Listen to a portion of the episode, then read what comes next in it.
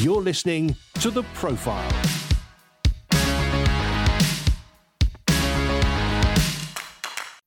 Hello and welcome to the Profile Podcast. I'm Andy Peck. For the past 17 years, I've been interviewing leaders in the church and the wider culture. In the coming weeks, you'll be hearing the best of these conversations, plus some brand new ones as well.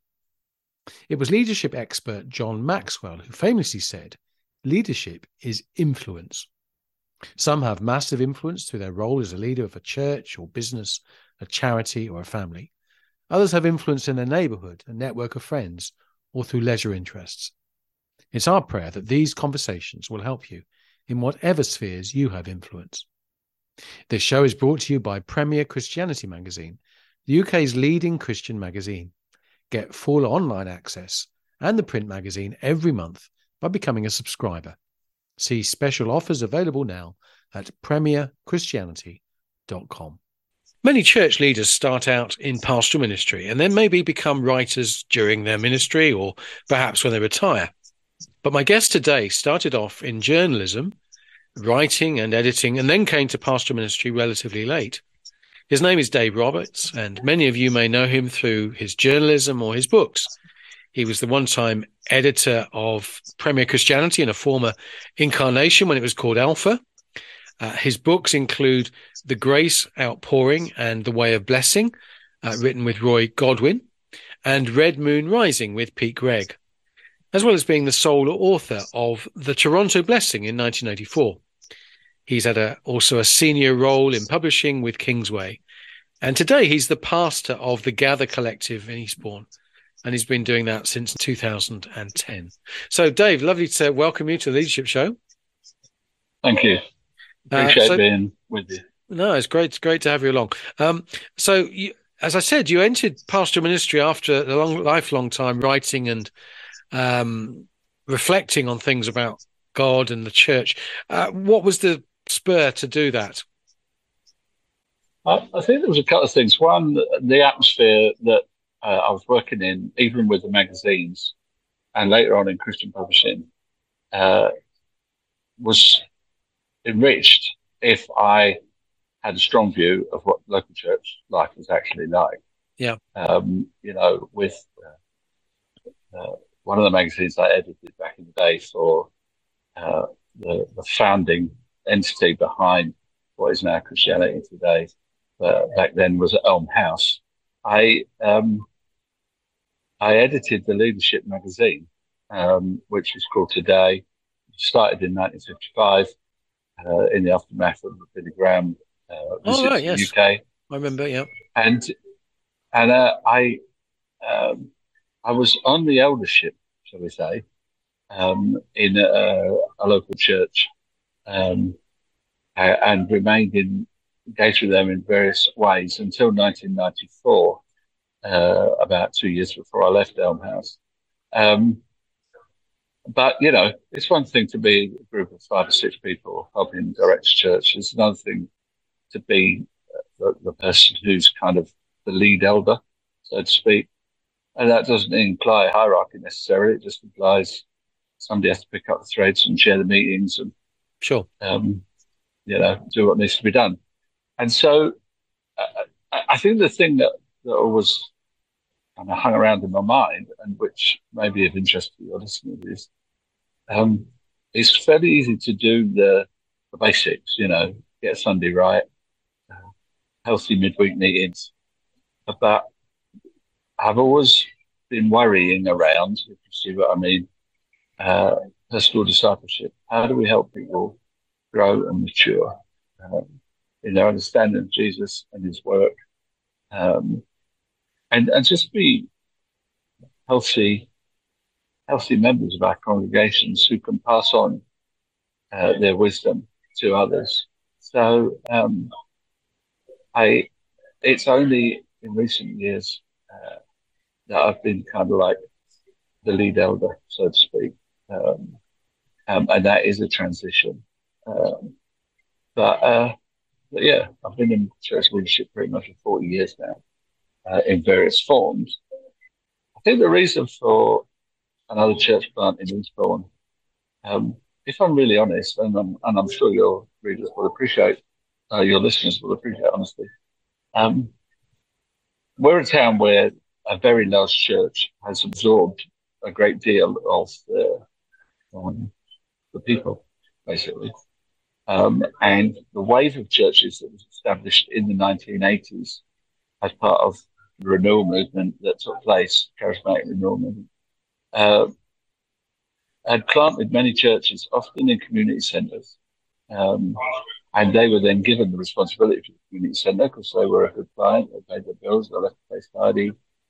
Um, and uh, and many of those churches, 30 years on, were beginning to come to the end of themselves because they'd lost a generation of 18 to 30, 40 somethings to a, a large church in the town. Um, and uh, several of us have wanted to join the Pioneer Network, uh, which held a slightly different theological stance to this church. Um, and so we decided to begin to explore that. Um, so there's a positive side to what we're doing, in as much as we'd like to plant a life-giving church within walking distance of every person in Eastbourne. And that some of the existing uh, churches in the evangelical or charismatic traditions would fit that bill. So it's not as if everything is starting from scratch, uh, but there are significant areas around the town where um, there isn't a life giving church within walking distance. Uh, we have a, a, a, definition of life giving um, that relates to uh, openness to the gifts of the Spirit, um, uh, and some other theological points that that stop some people even coming in the door. Uh, we believe very positively in the role of women uh, at every level of our congregation, uh, from preaching uh, right through to being on leadership team, and we believe that's the biblical pattern. So sometimes you have to start a church because there isn't one congregation in the town that would sit within that framework although there are several that you might have a good deal of agreement with and fellowship with.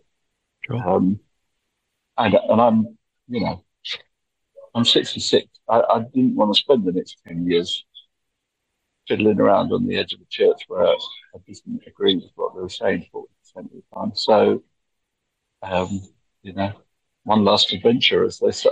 Oh, well done. No, good for you. Um, and uh, obviously, you're a charismatic evangelical church. So you believe the the basic tenets of of Christian faith, but you also uh, have one of some of your themes include creation care, uh, fair trade, anti racism, as well as you've mentioned the full equality of women in church life.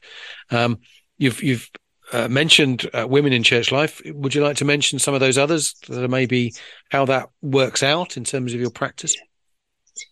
Yeah, we. Um, I'm reading a lot of missional literature at the moment uh, from some of the giants. You know, um, uh, Christopher Wright, um, uh, Donald Blosh, Transformation of Mission. That kind of sort of book that you read slowly over several weeks type books. And one of the things that they say is that um, part of our mandate on earth is to love God, love our neighbor, love ourselves, and love the creation that God created.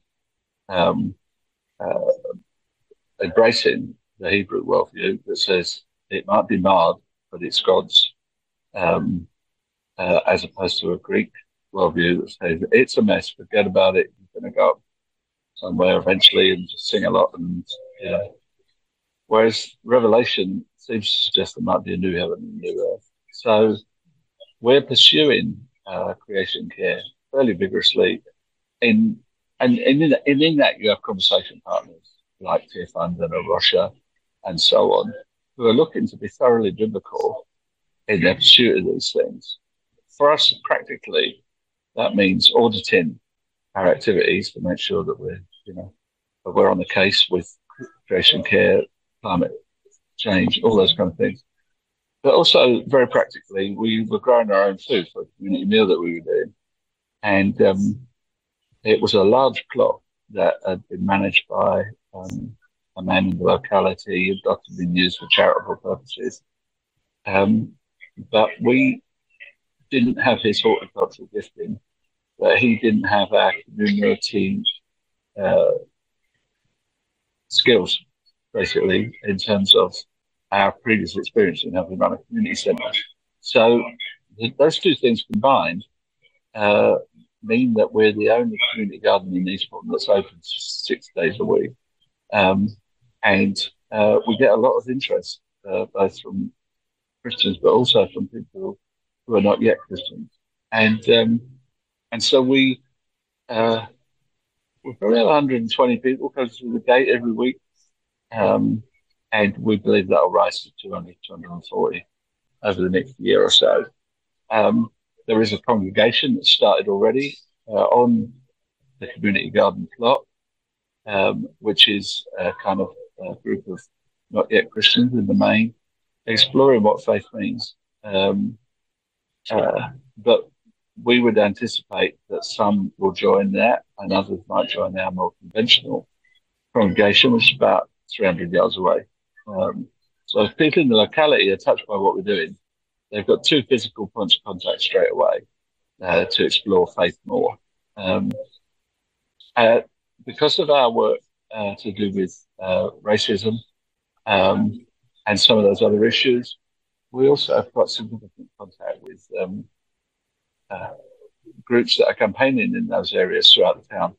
And if I was honest, um, uh, not many churches know who they are or would even talk to them because many churches in any given town um, are, are, quite right wing, really. And they, they don't want to be seen associating with left wing people. But um, I've been encouraged to think of the possibility of doing a humanist funeral for one communist lady. Um, um, and uh, and people say, "Well, Dave, humanist funeral, what use is that?" Uh, well, it's just, I'll tell you what it is. It's a start. Um, a, a, lot of people from the, the sort of the centre of politics and the left don't have much contact with uh, Christians um, who will have a coherent conversation about life poverty, all those kind of things. So we're trying to be uh, winsomely prophetic, both the church in the town and also the wider civic society. Um, and so, yeah, that's how that's how we're making it concrete. We do the PA for the demos about racism. We do. Uh, I was actually invited to speak at the COP26 event in the town, and uh, so I spoke without mentioning the reference from uh, 1 Corinthians 13 and said, you know, what are the great documents of uh, ancient wisdom that talk about love? And what is the quality of love? Said, if you love creation, if you love the world, if you love this planet we live on, you're going to have to be patient. And so I went through the whole thing. And of course, some of the crowd got the clue. And some of them just thought it was a very nice speech. yes. So, I, yes. Uh, so yeah.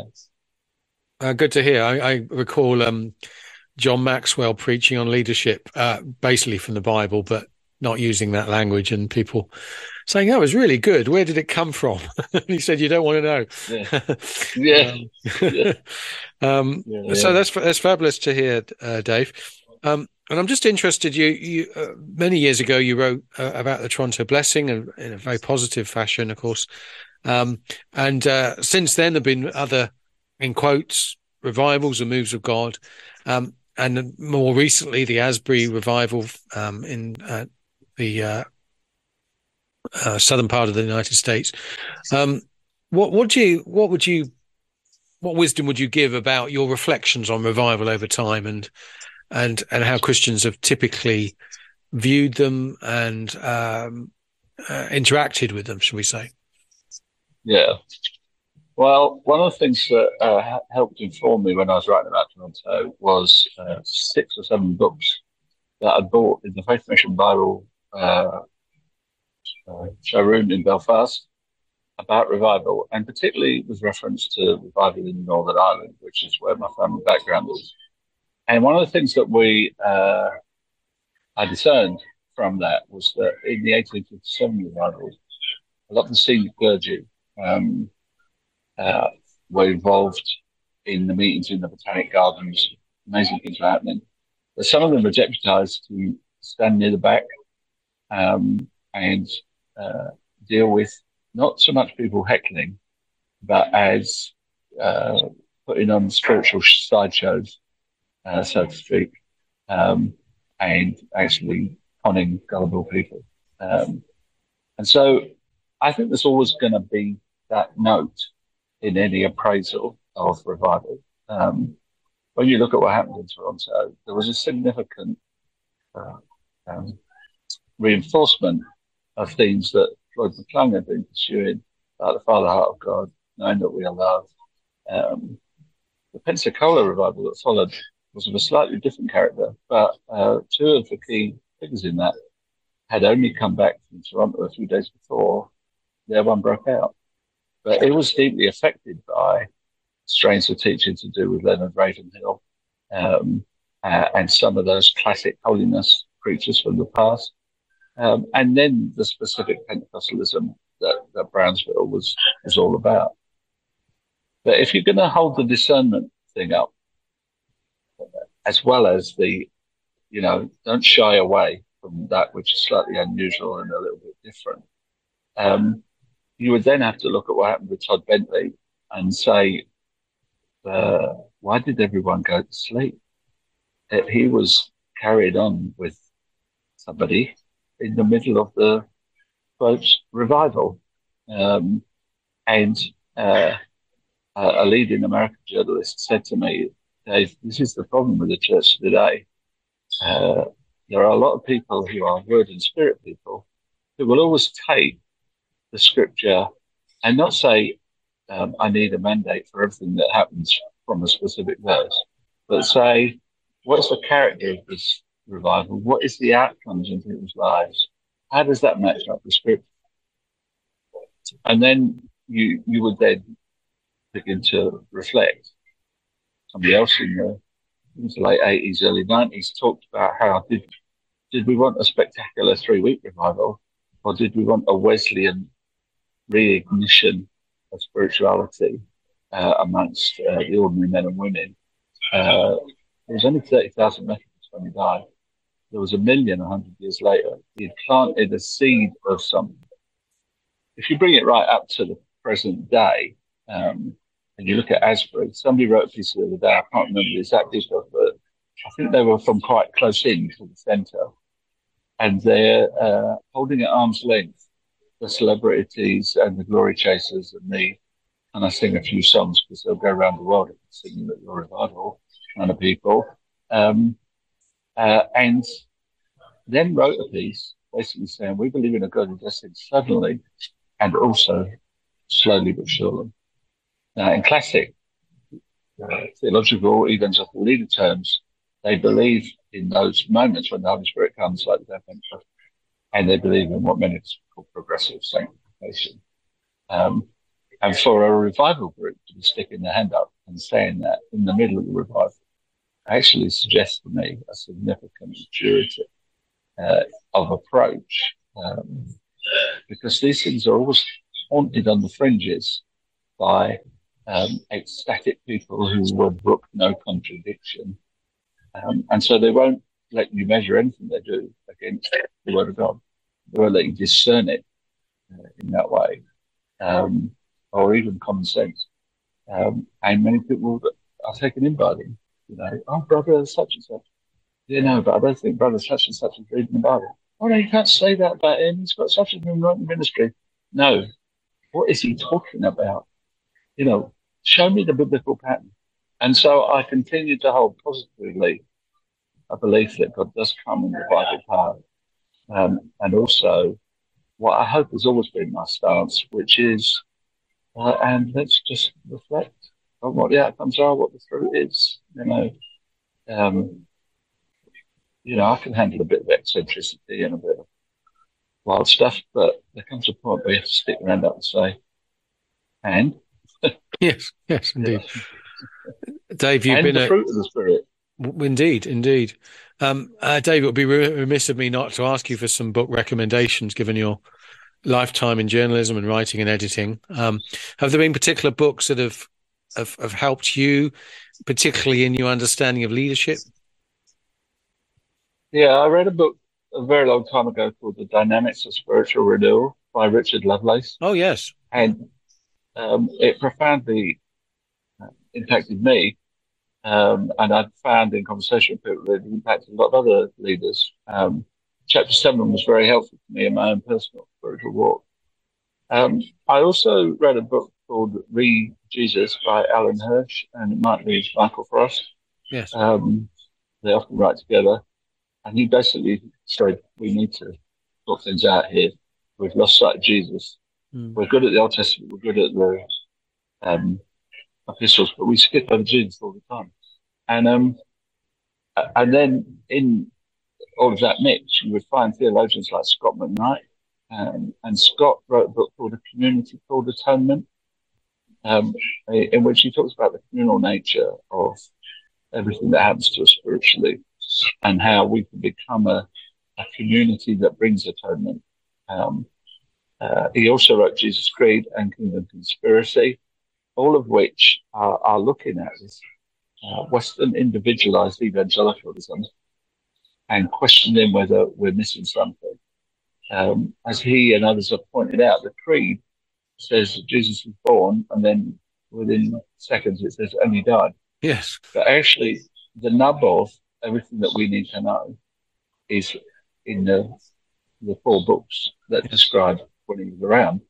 And many churches reduce them to trite moralism, truth be told. Um, you know, uh, the two brothers. One who said, "Oh, I'm going to help you, Dad," and the other one said he wouldn't. And then the one who said he wouldn't turned up, and the, the one who said he would didn't. And I, have heard it preached as keep your word, you know, be a trustworthy person. It's not that at all. Jesus is giving the Pharisees a hard time for wishing for a Messiah. Well, not even Pharisees, temple authorities, for wishing for a Messiah, but not turning up when he comes.